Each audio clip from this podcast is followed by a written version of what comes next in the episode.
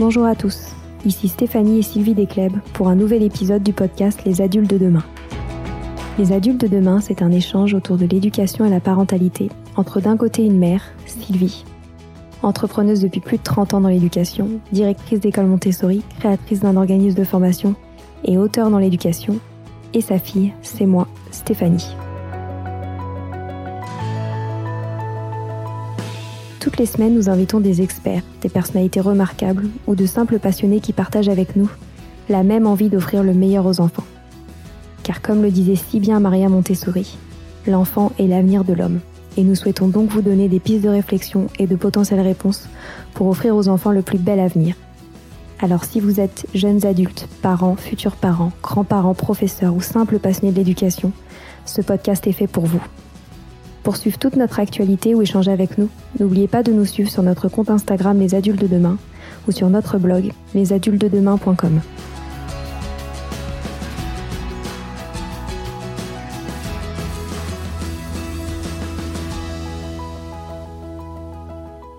La résilience, c'est l'art de naviguer dans les torrents. Cette citation de Boris Cyrulnik a nourri Fanny Vella pendant toute la création de son dernier roman graphique Vermicelle.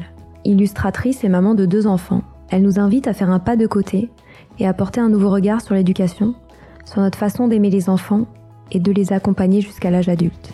Dans les œuvres de Fanny, on oscille entre légèreté et lourdeur, entre des instants colorés et d'autres parfois plus sombres, mais surtout on apprend à regarder notre enfance et celle de nos enfants autrement. Fanny est aussi rayonnante et douce que ses crayons, on aurait pu continuer à l'écouter encore un peu plus. Je vous souhaite une très belle écoute.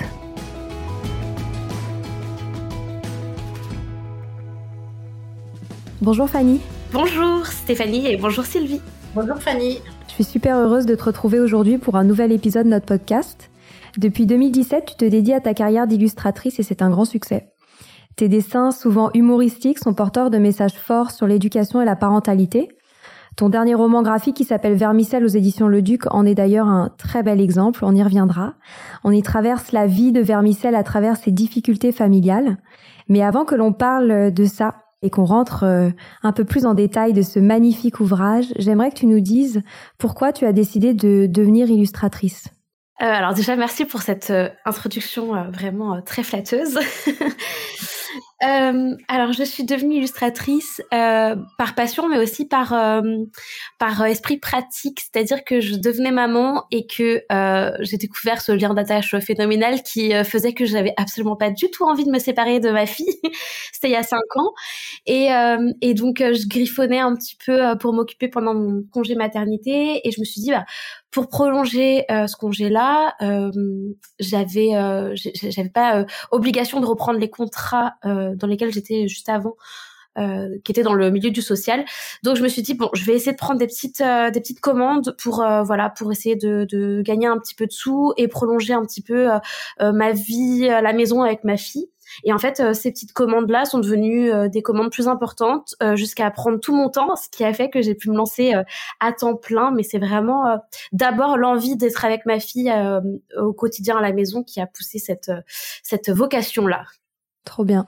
Et je suppose que ta maternité t'a aussi beaucoup inspiré euh, dans les sujets de tes illustrations? Ah bah totalement. En fait, euh, c'est euh, autant ma, ma forcément euh, ma maternité a n'a pas privilégié d'y, d'y consacrer un temps fou quotidien ou en tout cas j'étais obligée de, de déplacer mes temps de travail sur la nuit. Donc ça a pêché un petit peu sur ma disponibilité à mon travail, mais en même temps sans cette maternité, je serais pas du tout devenue illustratrice.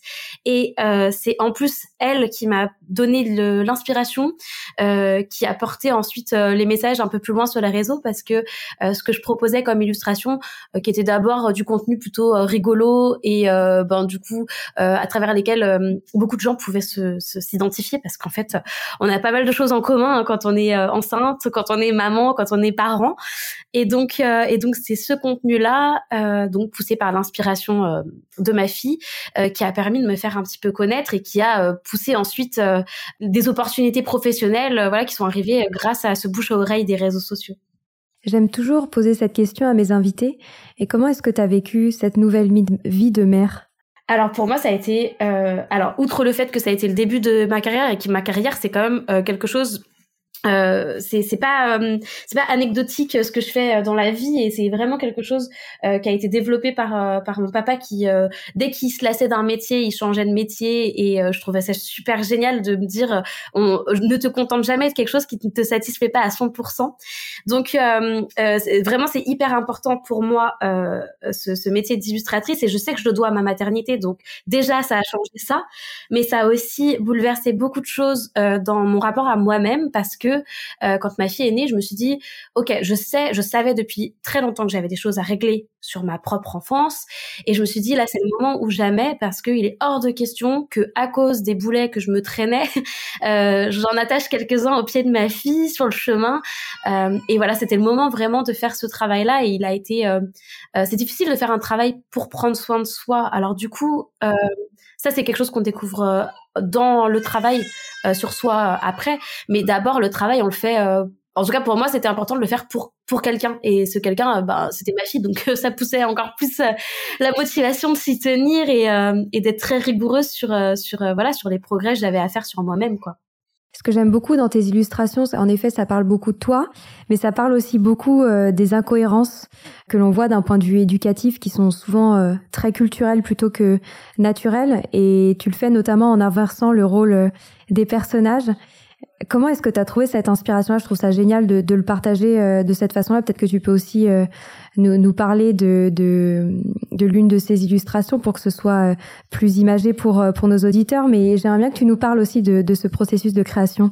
Alors, bah, je peux parler de la toute première illustration parce que en fait, c'est une série qui s'appelle Les si on changeait d'angle, qui est devenue un livre et qui va devenir d'ailleurs une nouvelle version de ce livre qui va sortir en avril. Euh, et donc en fait, ce, cette série-là, elle est née euh, de mon besoin. J'avais beaucoup de mal moi à mettre un stop euh, aux, euh, aux, aux, comment dire aux, injonctions de la société, de nos proches euh, vis-à-vis de l'éducation qu'on avait choisi de donner à notre enfant, qui était une, une parentalité assez proximale. Donc c'est-à-dire tout bêtement, on ne laissait pas pleurer notre notre fille quand quand elle pleurait jamais jamais jamais. c'est vrai qu'on pratiquait le cododo et qu'il y a cinq ans, c'était quand même vraiment très très très bizarre dans notre entourage. Euh, et en plus, nous, on était les premiers parents de notre groupe, euh, de, nos familles, mais de nos groupes d'amis mutuels en plus. Donc tout le monde nous regardait un petit peu avec des gros yeux.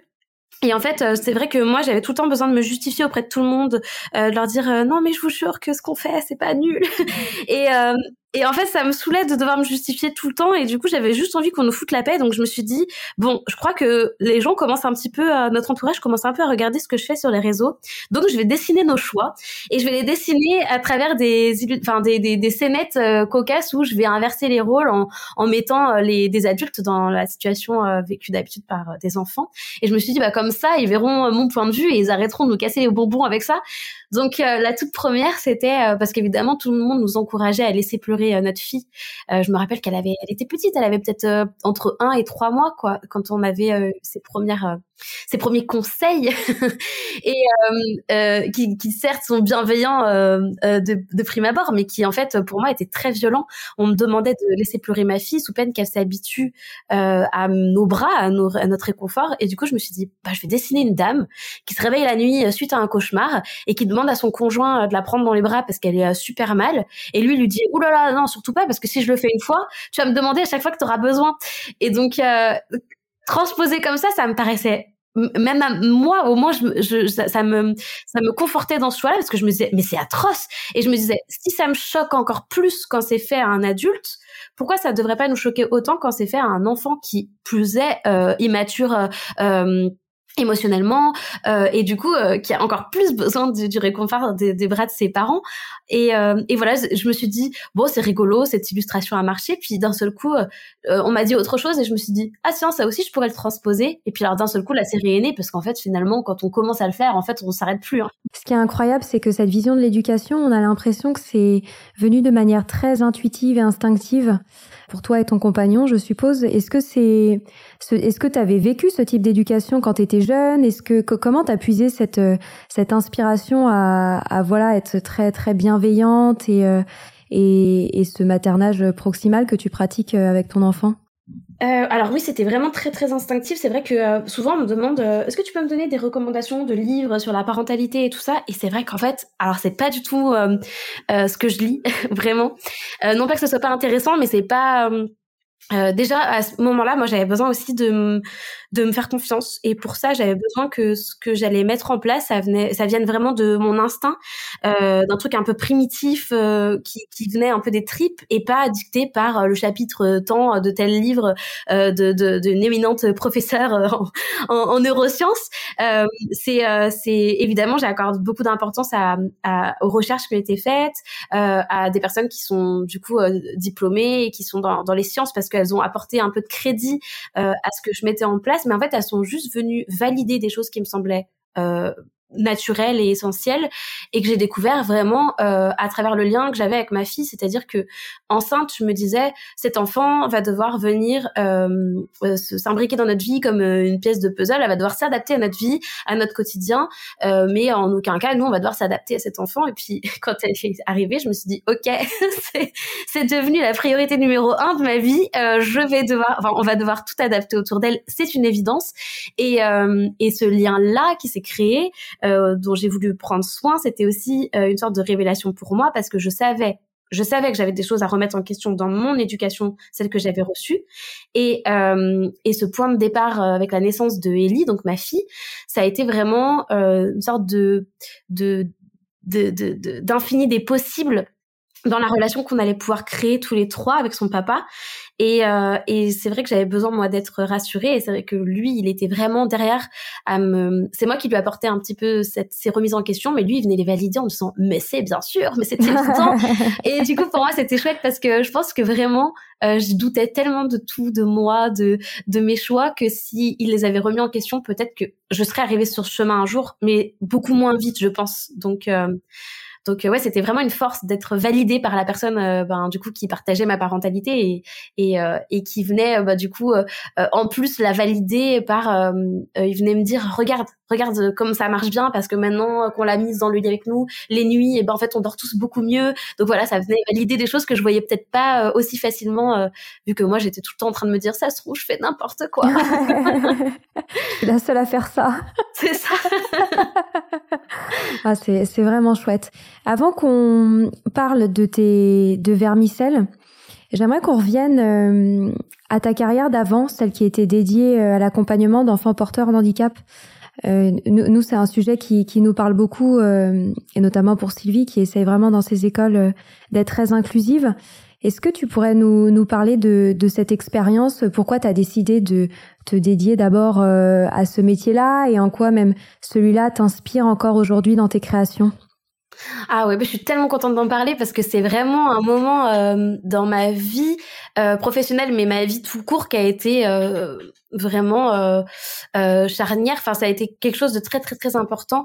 En fait, moi, j'étais issue d'une formation plutôt dans l'image, la publicité, le graphisme. Et en fait, quand j'ai commencé ma carrière, j'ai trouvé que c'était vraiment super futile et, et, vraiment pas important.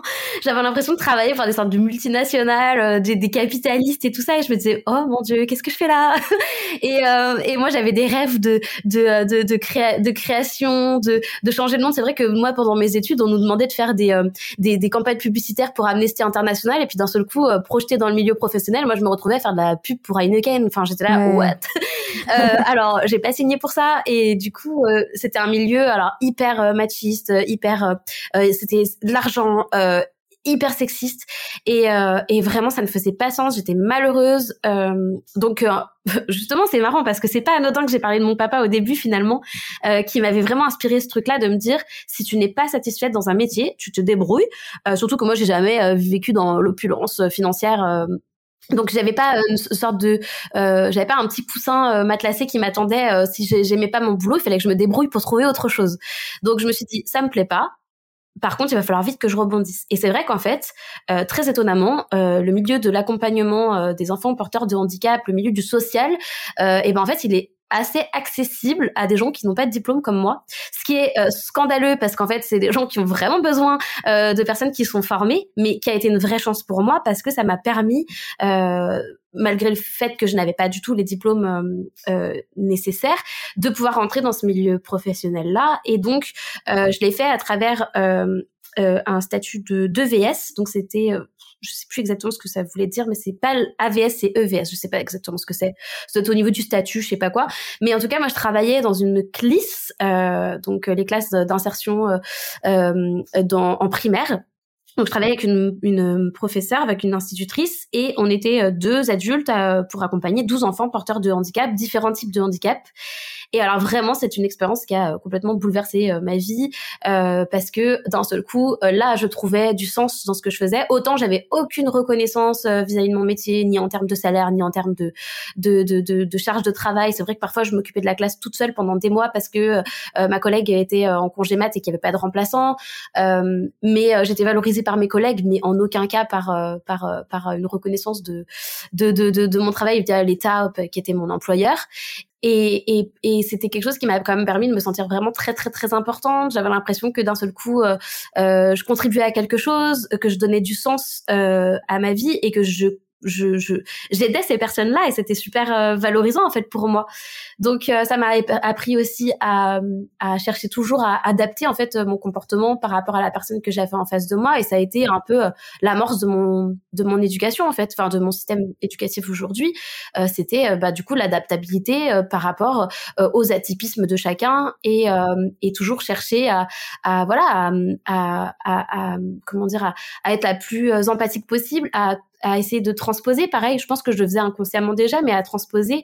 Parfois, je travaillais en centre et du coup, je m'occupais de de d'enfants euh, qui étaient euh, euh, qui étaient euh, en fauteuil euh, qui ne verbalisaient pas et quand je devais par exemple m'occuper de leur change je réfléchissais toujours à qu'est-ce que moi je trouverais intolérable si j'étais à leur place et que je pouvais pas m'exprimer ni bouger et ça ça m'a permis toujours de m'adapter à essayer de faire les choses le mieux possible quand bien même c'était fait sur des personnes qui ne pouvaient pas de toute façon se plaindre ou même se enfin se plaindre à moi ou se plaindre après à à, à, d'autres à d'autres instances et et ça c'est quelque chose qui m'a appris voilà à essayer d'être euh, bah, toujours la plus juste possible en me disant comment tu voudrais être traité et ben essaye de les traiter de cette façon-là.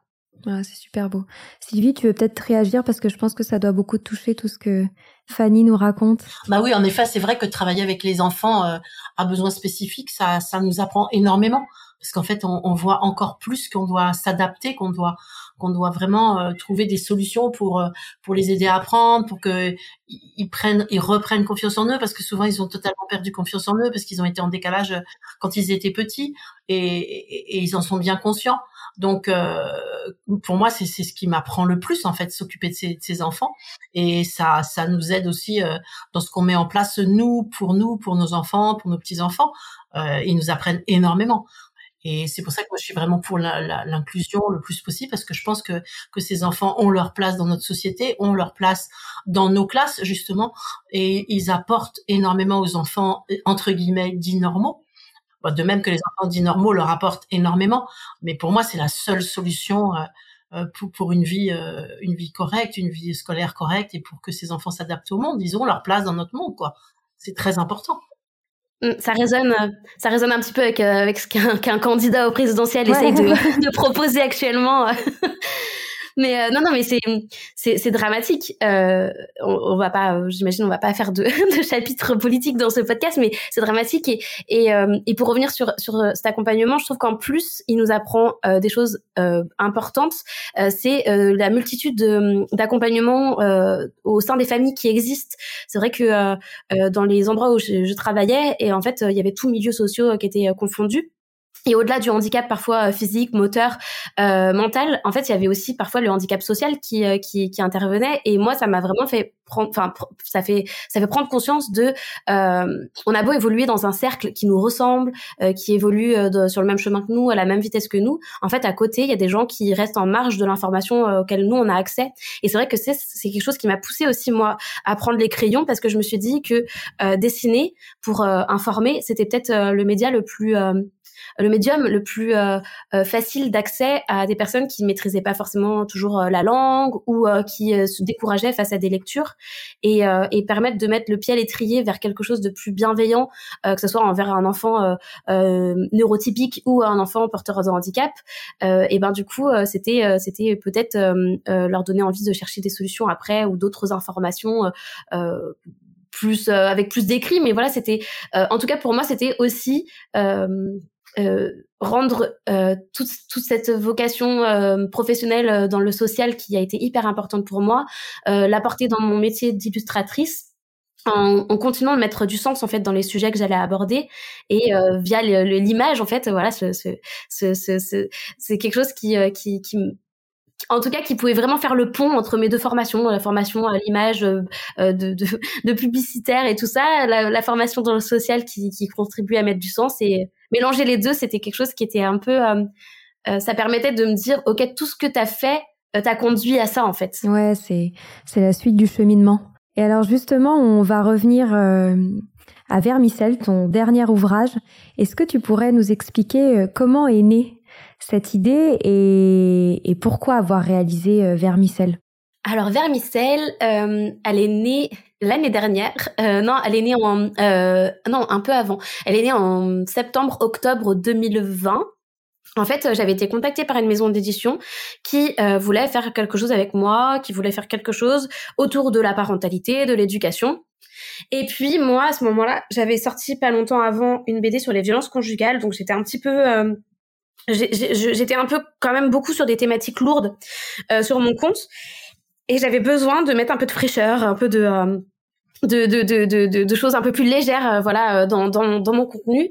Et je voulais faire une histoire euh, d'une petite fille qui d'aventure en aventure d'interaction avec ses parents avec ses grands-parents et tout ça allait pouvoir nous montrer potentiellement des, des liens d'attache avec sa famille et puis voilà plutôt rire avec elle être à destination d'un public peut-être un peu plus jeune que celui que je visais jusqu'à maintenant et puis, au fur et à mesure, en fait, j'avais entendu euh, la co-scénariste de Tom Tom et Nana qui racontait que les seuls scénarios qui avaient été validés euh, par la scénariste de Tom Tom et Nana étaient ceux où elle euh, racontait des choses qui euh, étaient euh, issues de sa propre enfance, parce que c'était des choses qui étaient crédibles et qui permettaient en fait aux gens qui le lisaient ensuite de pouvoir s'identifier et de croire en fait à l'histoire, à la, à la, crédibilité des réactions des personnages et tout ça. Donc je me suis dit, bah, pour rendre cette petite fille crédible et les histoires qu'elle va vivre crédibles, je vais me baser toujours mes anecdotes à moi. Et puis en fait, en plongeant dans tout ça, et eh ben j'ai pas ressorti des trucs très très gais. Et, euh, et au fur et à mesure, je me disais bon, je crois qu'il y a une autre histoire à raconter et finalement elle est pas à disposition des enfants et elle est pas très drôle. Mais en fait, euh, je crois que là, le personnage de Vermicelle, euh, il a pris vraiment possession de, de moi et, euh, et j'ai l'impression que cette histoire, elle, euh, je la, je la maîtrisais pas. C'était vraiment la petite fille en moi qui venait et qui disait OK, merci, c'est bon, j'ai enfin la parole. et donc qui me disait alors maintenant tu me laisses faire. Et j'ai un truc, j'ai deux trois trucs à dire. Et, et vraiment je me suis laissée porter. J'étais un peu j'ai l'impression d'avoir fait cette BD sous hypnose en fait. Euh, ouais c'est vraiment je me levais la nuit et j'avais une sorte de il faut que je raconte ce truc là et puis d'un seul coup je comprenais que ce truc là euh, il venait s'imbriquer à merveille avec un autre truc auquel j'avais pensé euh, deux semaines avant et que j'avais pas du tout intellectualisé. Donc euh, c'est, je sais pas, c'est vraiment, je pense que ça restera un ovni dans ma dans ma carrière. Cette BD, elle est elle est née euh, sans que je la maîtrise en fait. Et donc, elle raconte euh, l'histoire de cette petite fille, de sa naissance à son à l'âge adulte et des, des interactions qu'elle a avec sa famille, de, de, de des injonctions à la beauté, euh, des, des micro-traumatismes et des plus gros traumatismes euh, de l'enfance qui sont un peu bâclés et pas trop pris au sérieux. Et, et, comment en fait elle trouve sa résilience dans son imagination. Et en fait, cette petite fille, bah, c'est moi. Hein. ouais. Tu parles notamment de violence éducative ordinaire dans cet ouvrage. Est-ce que euh, tu pourrais nous dire pourquoi c'est important d'évoquer pour toi ce sujet-là? La violence éducative ordinaire, moi je les ai découverts euh, en devenant maman. Parce que euh, jusqu'à maintenant, moi, je trouvais que bah, du coup, la, les violences, enfin ce que, j'avais vécu moi enfant, j'arrivais à voir qu'il y avait des choses qui étaient pas très saines parce que je, je, voyais bien comment j'avais évolué, par quel travers j'étais passée, par quel type de souffrance j'étais passée, qui n'étaient pas des souffrances anodines. Donc je savais qu'il y avait des choses qui n'allait pas, mais je ne savais pas que certaines pouvaient être mises sur le dos de quelque chose qui était complètement banalisé. Donc ces violences éducatives ordinaires qui sont euh, euh, donc physiques, psychologiques, verbales, euh, et qui sont et qui sont qui, qui sont banalisés depuis depuis des décennies. Enfin, genre même des, des, des, décennies voire plus je veux pas je veux pas m'aventurer euh, sur l'histoire mais euh, pour le coup euh, euh, voilà on sait que la loi euh, anti-fessée est passée que en 2019 donc ça en dit quand même long sur à quel point la violence faite aux enfants euh, était banalisée et était ancrée en fait dans notre, façon de, de faire et, et, et sous nos yeux ça n'avait absolument rien de choquant. Enfin je veux dire moi si je dis aujourd'hui je me suis pris des baffes étant petite en France on va nous dire oui bah ça va t'en es pas morte.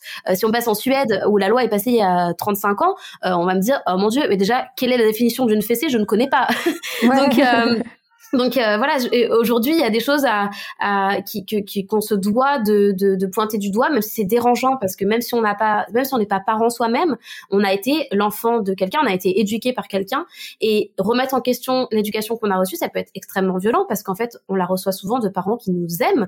Et, euh, et du coup euh, euh de mettre sur le même euh, niveau l'amour et la violence, c'est pas forcément facile à faire et euh, quand on la dénonce aujourd'hui, il faut toujours essayer de rappeler que euh, c'est c'est c'est un déficit d'information peut-être qui, qui pousse à faire ça et, et surtout en fait des habitudes qu'on qui ont été données parce qu'elles ont été euh, complètement banalisées dans notre propre éducation en fait les parents de vermicelle qui qui qui quand ils l'éduquent comme ça c'est c'est basé sur leur propre éducation. Donc eux ils voient pas le mal derrière tout ça. Et on le voit quand même à travers le personnage de la mère qui semble particulièrement instable émotionnellement et qui a de fortes répercussions euh, sur la vie de Vermicelle. Est-ce que c'est un message que tu essayes de, faire passer aux parents, de, de l'impact de leurs émotions? Qu'est-ce que tu as voulu faire euh, passer à travers euh, cette situation d'une relation mère-fille qui semble quand même assez compliquée? Ah ouais, alors ça c'est vraiment euh, très, elle est complexe la relation parce que d'un côté, en fait la BD, je sais pas si elle s'adresse à des parents ou à, euh, ou aux enfants en nous en fait. Je sais pas si elle vient pour pour euh, venir prendre par la main les enfants en nous et leur dire en fait si t'as des choses que t'as mal vécues pendant ton enfance, et eh ben voilà, là je t'offre euh, un livre qui légitimise le fait que tu l'aies mal vécu et que ça n'était en rien normal, en rien banal et que tu as le droit de trouver que c'était dur en fait.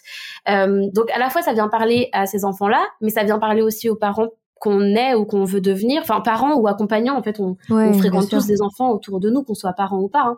Hein. Euh, et c'est aussi pouvoir euh, bah, mettre sur le chemin euh, que, que, que il y a peut-être d'autres façons de faire et que l'amour en fait tel qu'il est donné par la mère de Vermicelle il est quand même assez malsain dans le sens où elle est que dans le chantage effectif euh, son amour en fait elle le elle le donne que à, à base de euh, euh, si euh, si tu enfin je vais je t'aimerais si tu fais ça ou euh, beaucoup dans la culpabilité. Et la culpabilité c'est un des personnages phares de la BD c'est c'est comment elle naît en fait. Et elle naît ben par des toutes petites phrases en fait. Une maman qui dit à sa fille mais tu trouves pas ça super triste que ta petite sœur elle soit toujours toute seule? Pourquoi tu joues jamais avec elle? C'est des petites choses super banales mais à la longue ça fait naître un sentiment de culpabilité assez prédominant. Et après qu'est-ce que ça qu'est-ce que ça construit en fait à l'intérieur de, de, de, de la tête de quelqu'un qui se construit avec ça.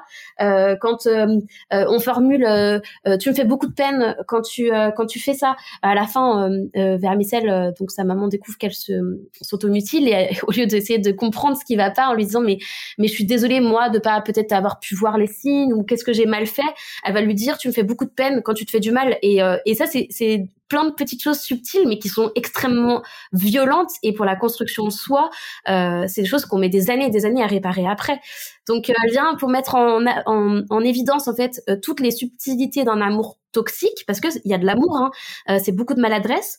Et en même temps, elle vient là pour apporter aussi des circonstances atténuantes, parce que cette maman-là, elle porte aussi le poids de, de, de, sa propre mère euh, qui, euh, qui est alcoolique et dont elle s'occupe quasiment toute seule.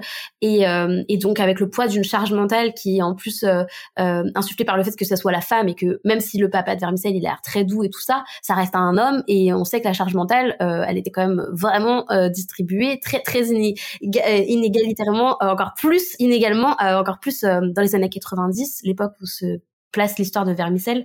Donc voilà, elle vient à la fois pour euh, dénoncer euh, des choses et en même temps pour pour dire on n'est pas parfait et euh, et elle fait comme elle peut pour l'aimer sa fille et, elle l'aime. C'est juste qu'elle sait pas faire parce que qu'est-ce que elle, elle a ce truc de d'attendre de Vermicelle qu'elle soit belle, que machin. Et, et en même temps, elle, elle se regarde pareil sur sur son sur son physique et tout ça. C'est à un moment donné, elle dit à Vermicelle, mais regarde regarde ta frange, on dirait un rideau de l'entrée d'un cirque. Alors qu'en fait, Vermicelle, la maman de Vermicelle depuis le début, elle est dessinée avec justement une frange rideau qui fait très ouverture de cirque. Donc on, on se dit, est-ce qu'elle le dit à Vermicelle ou est-ce qu'elle se le dit à elle-même? Et voilà, il y a toujours ce truc là. Euh, mais c'est une BD qui, qui, pour moi, doit se lire en trois, quatre lectures pour voir toutes les euh, toutes les lignes euh, qu'on lit pas de, de, prime abord et ces personnages qu'on peut peut-être détester dans une première lecture et qu'en fait on va beaucoup aimer à la seconde. Il y a une autre ligne dont tu parles aussi, c'est l'importance du regard des autres, notamment quand les enfants deviennent des adolescents. Pourquoi c'était important pour toi de parler de ça? Le regard, c'est vrai que pour moi, ça a été euh, un peu euh, mon adolescence, c'était un moment très très particulier, et c'est vrai que le regard de l'autre euh, avait grande importance parce que moi, je me sentais très atypique, mais je pense qu'en fait, presque tous les adolescents se sentent très atypiques. Et c'est un moment où on a vraiment envie de rentrer dans le moule en fait. On a vraiment envie d'être comme les autres pour pas trop se faire remarquer et tout ça après, je veux pas généraliser parce que il euh, y a des gens qui vivent justement encore mieux le fait d'être se marginaliser un petit peu, de se différencier euh, des autres. Euh, en tout cas, pour moi, j'avais besoin un peu de d'être euh, de, de, me rendre un peu transparente et, euh, et c'est vrai que le regard sur l'autre pesait beaucoup et notamment sur les injonctions à la beauté parce que euh, parce que bah, Vermicelle elle, elle, naît là-dedans elle naît sur elle est très belle elle a des très très beaux yeux. D'ailleurs on regarde avant ses capacités intellectuelles et, et, sportives on regarde sa beauté et, en fait elle finit par n'exister qu'à travers ce regard là et du coup arriver à l'adolescence avec les les, les bah, du coup les boutons le corps qui change et tout ça d'un seul coup euh, euh, c'est un peu bouleversant ces ces, ces changements là et euh, et si elle peut plus enfin si, si sa beauté est déformée et eh ben par quoi elle peut exister vu qu'en fait elle n'a jamais été vue comme autre chose que euh, un bel objet. Et euh, il y a sa grand-mère qui le dit à un moment donné, elle dit de toute façon, elle s'en sortira toujours dans la vie parce qu'elle est très belle. Et bah du coup, subitement à l'adolescence, c'est super particulier, on se reconnaît plus. Euh, mais du coup, si je suis plus belle, je peux en sortir en fait dans la vie. Et et, et Vermicelle, elle est prête à tout remettre, tout poser sur le tapis, toutes ses autres qualités pour dire, je préfère être bête mais être belle en fait, parce que c'est devenu le, le but à atteindre ultime en fait pour elle. Ouais, c'est fou et c'est on a vraiment l'impression que c'est quelque chose qu'on qu'on retrouve aujourd'hui beaucoup chez les adolescents euh, notamment, bon, en plus avec euh, l'explosion des réseaux sociaux, je pense que ça n'arrange pas les choses, mais euh, mais c'est vrai que ça, je trouve que ça reflète beaucoup de choses sur sur l'adolescence dans dans notre époque. Et il y a une et il y a une autre une autre thématique que j'aimerais bien qu'on aborde aussi, c'est celle de la résilience. Oui. c'est un sujet qui est très important pour toi tout au long de l'ouvrage. Et, euh, et, on voit bien que Vermicelle a tendance à, à mettre de côté, voire à souvent s'échapper euh, de ces difficultés de la vie, euh, ce qui fait d'elle un personnage quand même particulièrement résilient. Pourquoi c'était important pour toi de mettre ça en avant? Euh, c'était très important parce que, euh, bah, en fait, clairement, vu que Vermicelle, euh, c'est, c'est un peu l'histoire de, de, ma, de mon enfance et tout ça, c'est vrai que moi, c'était vraiment euh, beaucoup, beaucoup dans mon imagination et je sais avec le recul que c'est quelque chose euh, qui m'a permis en fait de, de tenir le coup, en fait, d'assimiler en fait les traumatismes que j'avais pu vivre, tenir le coup en imaginant toujours quelque chose de mieux pour la suite, les belles choses vont arriver. Euh, et c'est merveilleux euh, l'espace qu'on a dans la tête pour pour s'évader et pour s'imaginer en fait euh, à quel point notre vie elle va être tellement gigantesque et merveilleuse plus tard. Et et du coup moi ça m'a aidé à tenir tenir tenir tenir jusqu'au moment où cet espace que j'avais que dans ma tête et ben en fait j'ai pu le prendre en prenant mon indépendance et en partant. Et là, d'un seul coup, j'avais la place pour euh, bah, faire ressurgir ces traumas et en fait cette fois les analyser en fait. Et euh, et, et ce, ce, ce refuge-là dans lequel euh, Vermicelle, euh, euh, ben, du coup, se retrouve dès que les choses de, la dépassent, euh, donc qui sont ces bulles d'imagination multicolores. Donc c'est les seuls moments de la BD qui sont mis en couleur, c'est quand elle se retrouve dans son imaginaire. Et ben, et ben, c'est vraiment son moyen en fait de s'extraire à des choses qui sont trop difficiles à comprendre parce qu'elle est petite et euh, et, et de remettre un peu du beau et du coloré dans, dans son quotidien en imaginant une, une réalité qui, qui l'arrange un peu plus en fait. Donc, euh, ça peut être très triste parce qu'on se dit, euh, quand euh, par exemple elle essaye désespérément d'avoir des amis et que euh, et que du coup l'impression qu'on se moque d'elle. Et que dans son imaginaire elle s'imagine être hyper populaire et que tout le monde l'aime et tout ça. D'un côté il y a un côté un peu pathétique où on se dit mais la pauvre si elle vit que dans son imaginaire euh, et d'un autre côté ben c'est ça qui qui qui, qui l'aide à pas s'effondrer en fait. Parce que du coup euh, elle trouve pas euh, euh, elle trouve pas non plus de réconfort dans les bras de, de ses parents à ce moment-là ni dans la relation qu'elle mène avec sa petite sœur. Donc donc c'est tout ce qui lui reste à ce moment-là et d'ailleurs, ces, images, euh, ces illustrations-là de couleurs, elles sont vraiment superbes. À chaque fois que je, je tombais oh, sur l'une d'entre elles, j'étais, j'étais vraiment super touchée. C'est super beau. on arrive déjà euh, à la fin de, de, cette conversation passionnante. Euh, je vais te poser une dernière question quand même. Alors désolé pour tous ceux qui n'ont pas lu la BD, c'est, c'est un petit spoiler euh, sur la fin. Donc euh, si vous voulez pas connaître la fin, avancez de, de, quelques minutes l'épisode. Mais moi j'ai trouvé que l'épilogue est particulièrement fort et on y voit notamment Vermicelle suivi par un important boulet au pied qui décide ensuite d'enfiler sa tenue de plongeur pour que, je cite, partir chercher des réponses dans des eaux profondes. J'adore, euh, j'adore cette image euh, du plongeur euh, qui va faire des fouilles. Qu'est-ce que tu as voulu illustrer à travers ces dernières scènes de ton ouvrage? Alors en fait, l'eau, elle est présente à plein de moments dans l'histoire. Et en fait, euh, j'ai cette phrase de Boris Cyrulnik, euh, qui est donc quand même un spécialiste de la résilience, qui dit euh, c'est l'art de naviguer dans les torrents. Et, euh, et pour moi, euh, Vermicelle, en fait, l'eau, c'est à la fois ce qui la submerge. Il y a un moment où, où, sa mère, elle est trop envahissante. Elle veut trop, elle veut ouvrir la, salle de bain dans laquelle elle s'est enfermée. Elle veut l'ouvrir avec un tournevis. Elle est trop envahissante et elle se sent submergée. Donc il y a la mer qui vient dans une grosse vague le, la, la, noyer. En fait, elle se sent complètement submergée par la mer dans, dans ses dans, tous les sens du terme. Et, euh, et puis, euh, il y a ce moment où, en fait, toute petite, euh, le traumatisme de l'agression sexuelle qu'elle vit dans la, pendant la colonie de vacances, qui, sur lequel elle ne peut pas poser de mots parce que les adultes qui l'entourent décident de le taire en se disant, bon, si on n'en parle pas, et ben du coup, ça fera comme si ça n'avait pas existé. Et ben en fait, toute petite fille, elle, elle peut pas elle peut pas interpréter ce truc-là, c'est trop violent. Donc en fait, elle prend euh, dans son imagination, elle prend euh, le, la figure de la petite poupée euh, que son papa lui a offert euh, quand elle est petite, et elle va l'enterrer très très très très très loin au fond de l'océan, en lui promettant qu'un jour, elle aura les épaules pour venir la chercher, et que cette fois, euh, elle, elle, pourra enfin l'accueillir euh, en lui donnant la place qu'elle mérite. En fait, que la place que mérite un traumatisme, c'est l'écoute, euh, prendre soin de l'autre. Et à ce moment-là, à la fin, elle plonge et elle va récupérer la poupée.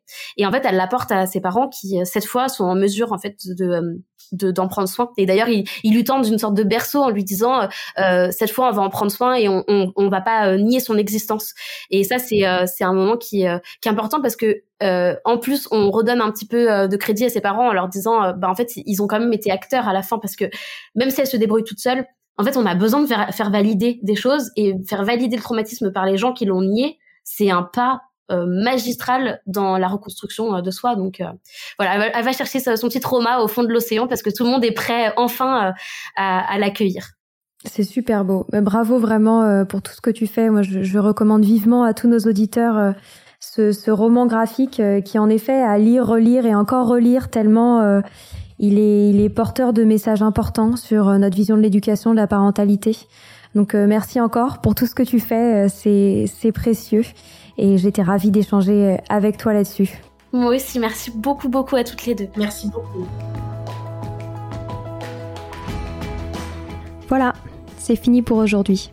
On espère que cet épisode vous a plu. Avant de se quitter, on a quand même besoin de vous.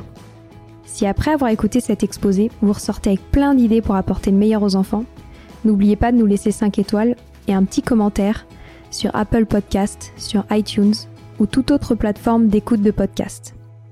Cela nous aidera à mieux ressortir et surtout à nous motiver pour continuer cette aventure ensemble.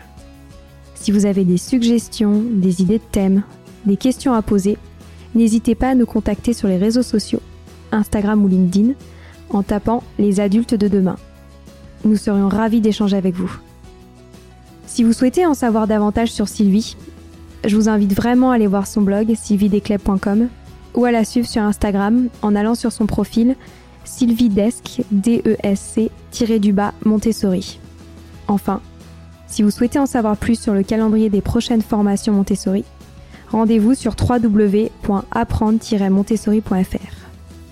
On a hâte de vous retrouver vite et à très bientôt sur les adultes de demain.